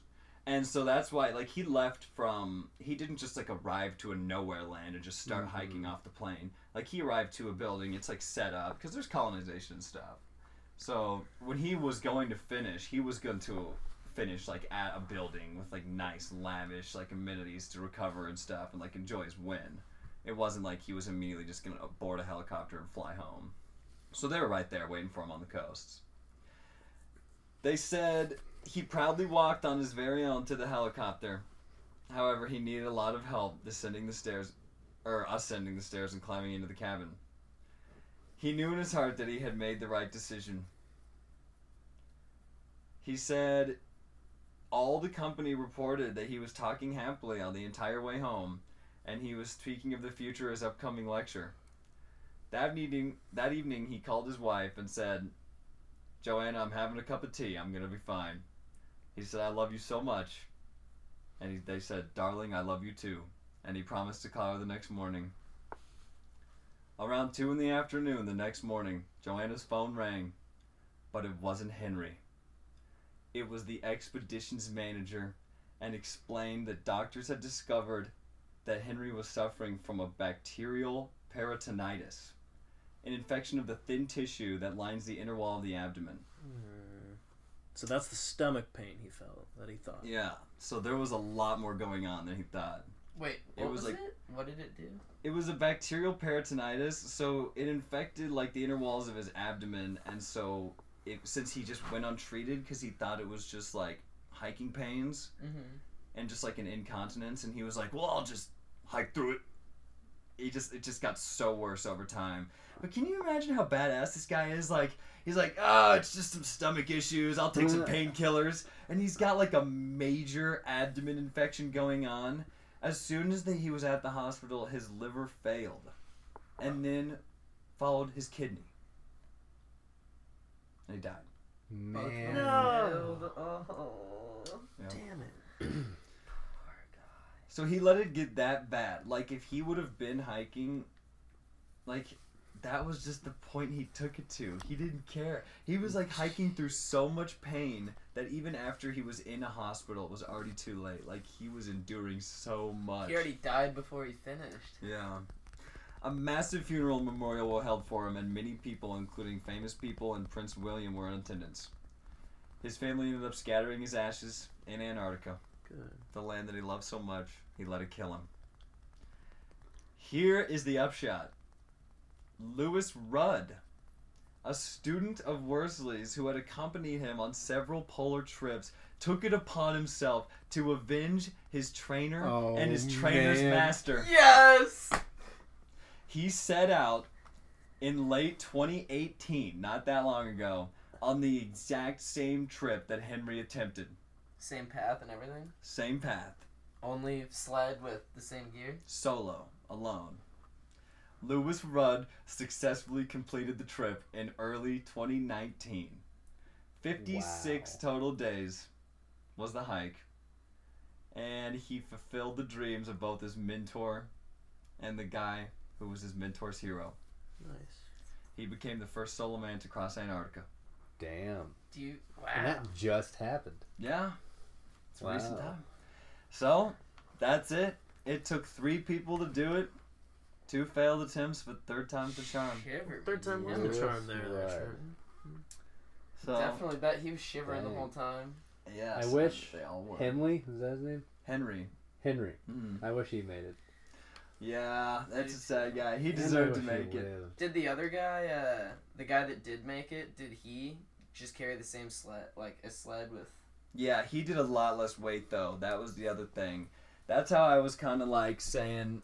I think weight's a bigger issue because this dude set out with his sled like seventy-five pounds lighter. Yeah, okay, and then also you said his total expedition time was 54, 56. 56. Mm-hmm. Um, He's so much faster. yeah. The other He dude was- got 63 days in, and that was. He was quite a bit younger. Yeah. That's another thing. He, I think he was Yeah. maybe ten to thirteen years younger, but man, I would, I, Yeah. I agree with you. I wish Henry would have made it. He deserved. He, He was did. pushing and pushing and pushing. as yeah, hard and as I he wonder could. if if Louis had to go through the storms. Yeah, maybe he didn't pick the right weather. He, he didn't Well- get the mother of all storms. so- One thing I found interesting is like, like they were saying, I don't exactly know when Henry did it. Well, yeah, 2015. They said it was like a worldwide phenomenon. I had no idea that was going on. Me either. And then Prince William was all in that. And then when Louis Rudd did it, I think there was even less exposure. Like, Like, for no some reason, cared Yeah, for some reason, all the hype just died down. Like Prince William was like, "This guy is No. doing it." But yeah, so that's the story. all right. Two failures and a success. Yeah, success. well, he probably did shiver more than. Any person ever. Yeah. All right, Joe. Okay. So what do you got for us? Um, another man that had an episode of his life of shivering. you may know the name uh, Fyodor Mikhailovich Dostoevsky. Oh. yeah, an uh, the author? author of Crime and Punishment. Yes. Yeah. Um, I and many other that great book. books. It was so. I'm good. I've sure not you read loved it. that one, Oh, but I'm good. sure I would love it. Uh, That was just so long-winded to me. Crime and Punishment, and I don't have the greatest literary, you know, Bad. taste. Yeah. Yeah. But that book was very, very long, and it seemed like it was so repetitive. He was like constantly, "Should I turn myself in? No. Oh, I think I might. No. oh, I think I'm gonna do it. Nah, I'm not gonna do it." And it was like 400. It was so long. I'm like, this could be five chapters. Yeah, I'm excited to read it. Um, Yep. I've read another book of his that uh, I'm sure is kind of like that. Which? Um, the Idiot. Mm. Uh, and I like it. I love Was it long? his style of writing. Oh yeah, Okay. all his books are long. That's just him. Yeah. that yeah, that's just how he writes. Um, okay, so anyway, born November 11th in 1821. Uh, he was the second child of Dr. Mikhail Dostoevsky and Maria Dostoevskaya. oh. Okay. A bit of a different ending, I guess. Um, And where? Where was he born? Russia. Okay. Um, I believe on the edges of Moscow, yeah. Uh, but so they were raised in a family home in the grounds of the Mariinsky Hospital for the Poor. Um, so yeah, Because his a- dad was a doctor. Yeah, his dad was a doctor, yes. Okay. So Yeah. he probably worked at the hospital. Yeah. Um, and then, starting from the age of three, uh, his nanny would read him stories and sagas and, you know, fairy tales and legends, good things like Homer, stuff like that. So he was getting good literary exposure. Oh exposure. yeah, good stuff a early on. Um, what what time was this? 1821. 1821. He was born in 21.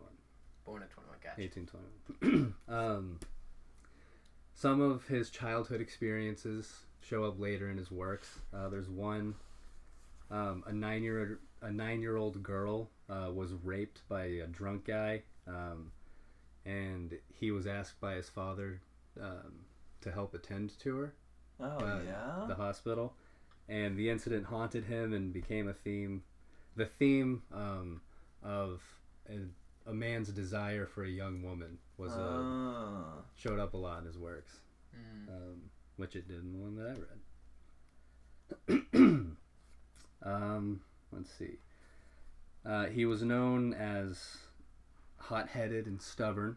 Um, he was very religious. Well, his father was very religious, uh, and he was sent to a French boarding school. Um, Oh. yeah. Wee wee. And he was described as a pale, introverted dreamer and an overexcitable romantic. Overexcitable romantic. that comes through. That comes through in his in his writing. Yeah, yeah. Um, okay, so September uh, 1837, so he would have been about 16. His mother died of tuberculosis. Aw, Um, and then he and his brother were sent to St. Petersburg to attend the free Nikolaev Military Engineering Institute. Man, so Um, their their dad just didn't want anything to do with them. Yeah. It's like, why did I only used these? him as a guinea pig for work. Yeah. Then- Take care Hey, of this. Take care of this victim for me. Yeah. Scar you as a child, and then I'm gonna send you away to boarding school. Yeah. Um, well, so during the his time at the institute, he was known as solitary and always just inhabited in his own literary world. Um, but nonetheless, everyone liked him and respected him, and he became known as Monk Photius.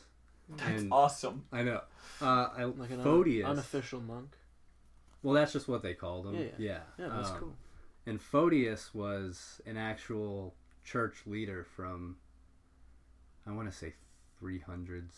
I don't know. Um, but he was supposed to be one of the most influential and powerful church leaders of his time. That's such a dope nickname. I know. If somebody Monk was just like Photius. Monk Photius, I'd be like, that is me. Thank yes. you. Yeah. Thank you very much. Um, and then here's where the first signs of shivering come in. Um, signs of epilepsy began to show Mm. um, around 1839 when he learned of the death of his father. Hmm. So, So Interesting. Did he have anything to do with the death? Was he there? no, he wasn't there. He was at the military academy. Yeah, I think so. That's interesting.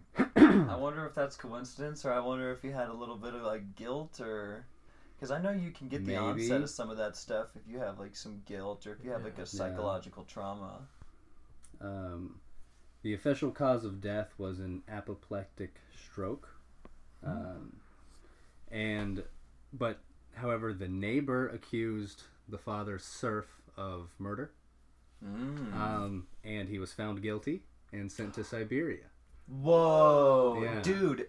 Now I'm thinking, does Do- Dostoevsky, boy, Dostoevsky. was he in on it? Did he know? Could he have saved his I father's mean, as life far by as we him? know, well, what, what this, how I understood this is that it's we know now that the official cause was a stroke, Oh, but his, this is just what happened. but his neighbor was accused, and found guilty.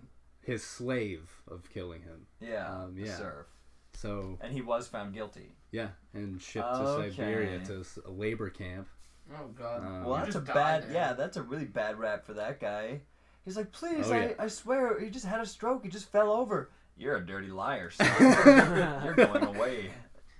and uh, especially at that time, and someone with that status. I mean, as soon as you get accused, Oh, you're convicted. What can you do? Yeah, You're a serf. that is easy as it goes. Surf Um, on out of here. So he kind of started to begin writing, um, and a lot of his stories were unsuccessful, uh, and he was in financial trouble.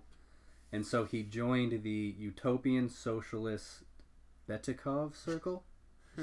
um, it was a tightly knit community, and they helped him survive. Um, the circle eventually dissolved, and he joined the, uh, let's see, Petrashevsky Circle Oh, um, founded by Mikhail Petrashevsky, which what? So what are like? Did they, they just meet and talk? proposed social reforms in Russia.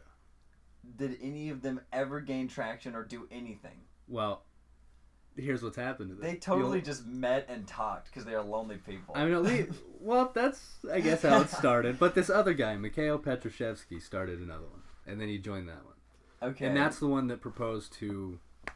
They proposed social reforms, so they were trying to socialist stuff. was he Um, like a politician? No, but So I could the just start. So I could just start the Trenton Circle, and like people would just be like, "Yeah, I'm going. I'm a member." Well, they had an, a political agenda. but they weren't politicians. So what would they do? Well, Just- Dostoevsky wasn't a politician. Oh, okay, necessarily. but Like maybe the like, other people. Yeah. okay, Um, okay, yeah. Um, but yeah. So anyhow, eventually, and I didn't get the year. Um, they were denounced to Liprandi, uh, an official. Um, yeah, I don't know where Liprandi is. Whatever, it's yeah. Um, and this blows me away. This was illegal. Dostoevsky was accused of reading works by Belinsky, No. I know, Uh-oh. Um, including a banned letter uh, and circulating copies of these works to other people. Oh, how Um, could he? Yeah, which, you know, of course, they're not okay with that. And so there was a government agent that reported the group, Of course. and in one of the papers that they were passing around, it was said to have criticized Russian politics and religion. So you're gonna get killed for that shit. Damn. Um, yeah. and he was already banished. Yeah. Well, the case was discussed for four months, um, and then they were eventually sentenced to death by firing squad. Damn, Um, that's a bad rap. Yeah. So Man. they were taken to Semyonov Place in St. Petersburg, December 23rd, 1849, and they were split into three groups. Dostoevsky was the third in the second row. Um, I bet he's shivering. Oh, probably, yeah. It's December. And he's about to get executed. Yeah. I bet he's shaking his Dostoevsky. little Probably. off. Um, Well, so right before the execution, um, I mean, moments. He peed his pants.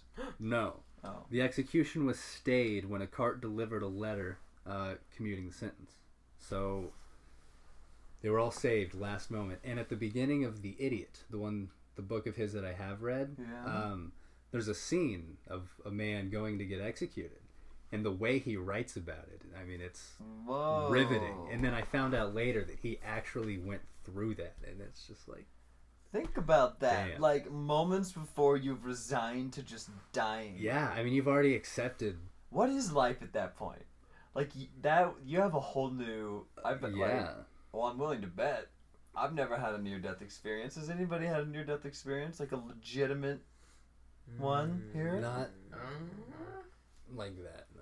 I've Yeah. almost drowned, but Yeah. that was more. I was swimming across a pool, and then I started not being on top of the water, but still doggy paddling. And then I couldn't breathe for a while, and then I stopped seeing for a little bit, and then I got to the other side, and I crawled out, and I was just like, "Ugh, ugh," Yeah. and I was okay in the end. Jeez.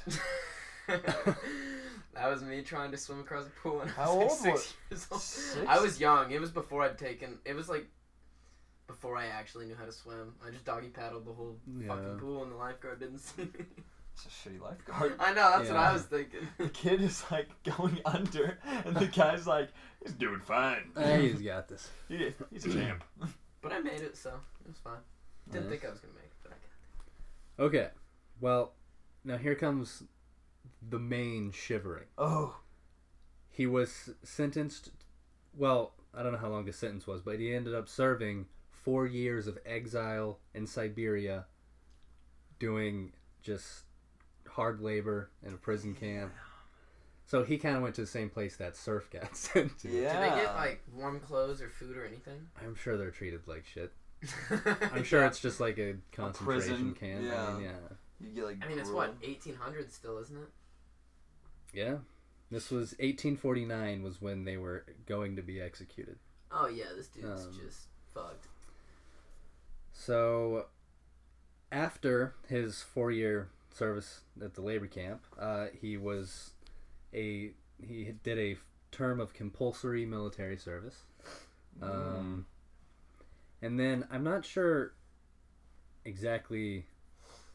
I think this was when they were being transported, but they had a 14-day sleigh ride, uh, and then the prisoners reached Tobolsk, um, and Dostoevsky, while they were there, despite all the circumstances, was consoling all the other prisoners and helping them feel better, and everyone um, came to love him for his compassion. You know, just, he was an awesome guy. He didn't give them the cold shoulder. Exactly. Um, Let me think about that one for a long time. Yeah, I was pretty proud of that one. that was a good one. Um, and then Dostoevsky described the places that they were staying. So his words are In summer, intolerable closeness. In winter, unendurable cold. All the floors were rotten, filth on the floors an inch thick, one could slip and fall. We were packed like herrings in a barrel. There was no room to turn around. From dusk to dawn, it was impossible not to behave like pigs. Fleas, lice, and black beetles by the bushel. Oh man. God, you're Yeah. literally just like infested humans. Um, and then for whatever reason, he was classified as one of the most dangerous convicts. So his entire sentence, he was his hands and feet were shackled until he was released. I bet that rubbed his wrists and ankles raw. Oh, I bet that had to have destroyed him. Uh, Dude, and I bet he was classified that high because of his intelligence. I That's what I was thinking. they recognized him as a guy that maybe could because he think, had already began began writing Yeah. and had a, A little scholar. success. Yeah, and he might they might say like this guy, he's being nice to the other prisoners. They're probably Yeah. worried he'd start an uprising. Exactly. I mean, I yeah. would be. Dude, it's the intellectuals you gotta look out for, not the Yeah. meatheads. Um, so in addition to the seizures that he started having, uh, he had hemorrhoids. Aw. lost a lot of weight and was burned this is, a, this is a quote burned by some fever trembling and a feeling too hot or too cold every night Dang. Um, Well, after nearly dying and then being immediately sent to four years of hard labor in the cold, I'm sure he's not doing too good. yeah Is he still writing at this point, or is he pretty much done? He did write one book in prison. Wow. Um, is it good? You know what it was? I haven't read it, Hmm. and no, I don't remember what it was. No, um, but while they were in there, also one bathroom had to suffice for more than two hundred people, Oh, Yeah. and you could smell shit throughout the whole place. I Oh. mean, it was everywhere. I'm surprised Um, people even wasted the time going to the bathroom. If things were that bad, I'll just pull my pants down and go right there. yeah, right. Wouldn't even make much of a difference. It sounds like. Um, he was eventually, you know, released, uh, and then in 1856 he sent a letter uh, to General Edward Totleben, apologizing for his activity in the socialist circles, um, and as a result, obtained the right to publish books and to marry nice. in Russia. Um, but he remained under police surveillance for the rest of his life, Wow. and just, they had a secret police just for some Russia writing, this time. just for passing around some writing. That's Like he didn't even take action. Yeah. That's a that's a really harsh treatment. And his defense was I was just reading it as a literary monument. No, that was it. Not as ah. you know. Um well he married in 1857 uh, to a woman who refused him for a while, but he eventually eventually got her. Um, and then they described their relationship as just unhappy.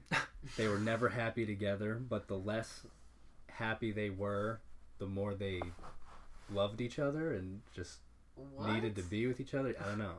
Strange. Their lives turned to shit, but because they turned to shit together, they had to stay together, and they loved it.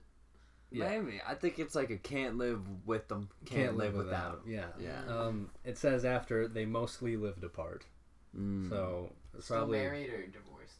still married. yeah. Um, and then he was eventually released from military service. So that's how he, when he was released from prison, he was in military service. Yeah. That's how we got the somewhat normal life. Yeah. Then he gained the right to marry and publish. Publish. Okay. Um, uh, so yeah, he got married, and then eventually he was granted the right to return to Russia. So at this point, I think he was. Still in Siberia? Well, that's Russia. Siberia is. hmm. Um, Still an but I guess that could have been. They might have just not included that like civilized Russia, you know. Yeah, I feel like Siberia is like the exile part of Russia. you know, Yeah. Like, Yeah. it's like the slums of Russia. We put you there when you're bad. it's Yeah. timeout zone. Um, well, he finally saw his brother after the first time in 10 years. Um, and then eventually, his first wife, she passed away. Let's see. Yeah, his wife and brother died in 1964.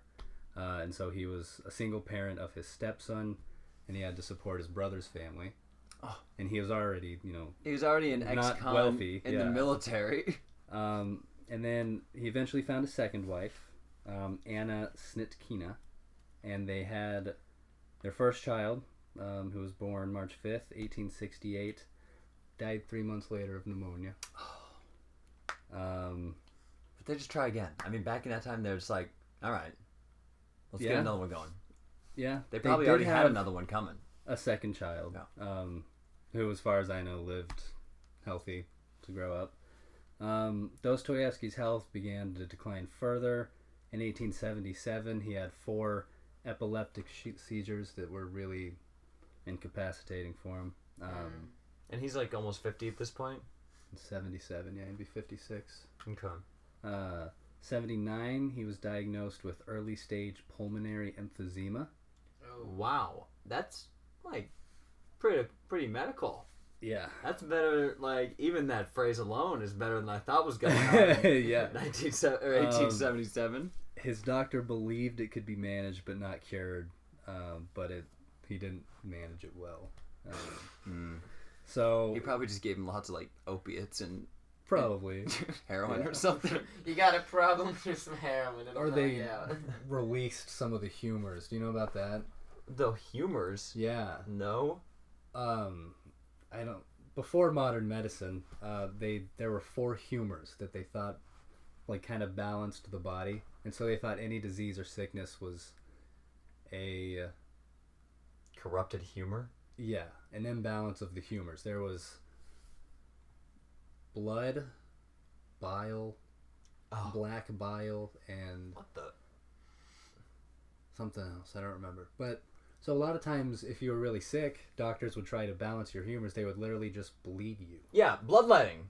Yeah, Oh yeah, and That's- it's it's what ended up killing a lot of people. Yeah, it was George, horrible. George, I read a lot about like George Washington had a lot of disease going on, and all they did, they kept bringing in doctors, and they were all just telling him to do more bloodletting, and he just kept pouring out like pints and Yeah. pints of blood because they're just like that's what you do when you're sick, and it ended up like killing him. I'm pretty sure, like just ensuring his death. yeah. I. So I mean, so dumb. doctor could have been doing some shit like that. But anyhow, his children were seeing him die. He was getting real close. Uh, and then close to the end, he requested the parable of the prodigal son be read to his kids, kind of as a final request and his gift to them, which had a message that he wanted to give them. And then his last words uh, was a quotation from the Bible, um, Matthew chapter 3. But John forbade him, saying, I have a need to be baptized of thee, and comest thou to me? And Jesus answering said unto him, Suffer it to be so now, for thus it becometh us to fulfill all righteousness. And he finished with, Hear now, permit it, do not restrain me. And those were his And then he words. died? Like, yeah. So He died February 9th, 1881. what do you think he was 59 getting at with with those final words? Have you I'm not sure. like why that Bible verse? That didn't really strike me. Yeah, not for the moment. I Yeah. couldn't find. If I'm Maybe having he's just on another enlightened level. Yeah, Eh, could be. he's reached true enlightenment. True. Um, so yeah, there's a brief biography of Dostoevsky. arguably one of the greatest writers ever. Yeah, I like that. Yeah. He had a fair amount of And he of Went all through types. a lot of shit, which gave him a lot of good material for his writing. I Yeah. think Which that makes him, I think, I think that's probably why he's such a good the writer. execution story. Yeah, was crazy. particularly. Yeah. Any person that's been on death row and literally that close to the I mean, you've accepted your death. Yeah. You think Yeah. that's why he was so nice to people in his concentration yeah. camp? Probably, yeah. Well, I think this is interesting. Like, especially with this show, I'm sure a lot of listeners are the same way. You guys seem to know who this guy is. I had never heard of him. Oh I yeah. mean, I might have, and Pretty I'm, old I'm not author. realizing it, but yeah, I don't think I knew too much about this guy. So thank you for sharing. Yeah. Absolutely. Yeah. Well, have you heard of what was it Crime and Punishment? Crime and right? Punishment. Yeah, okay. Yeah. So I know that. Yeah. yeah, he wrote that. The classic. Um, But I, yeah. And then the idiot, like you said. But other than that, And then the brothers Karamazov. That's considered to be his magnum opus. oh, Yeah. I love Um, that term. I know. Magnum opus for the uneducated is their culmination of their work, like their Like the their piece of resistance. That's like their one that's like this is my Their best. peak. Uh-huh. They peak and then it's never the same. But it's usually self-described. good. So the magnum opus is like, I don't know, beauty's in the eye of the beholder. yeah. So it's up to you to determine the magnum opus. But anyway, so it's up Yeah. to you to determine the randomly generated word, Tron. Indeed. Well, I won't determine it, but it'll be random for sure. You want to get a drum roll going? All right, and it is awake. Oh, Awake! oh lord, I gotta be awake so early in the morning. Uh, that's gonna be a Oh, good yeah. one for our Oh, listeners wait. to uh, hopefully rise in the morning and be awake for to start their day with. And, A uh, little bit of awake and bake. guys, thanks for joining us. See you next week.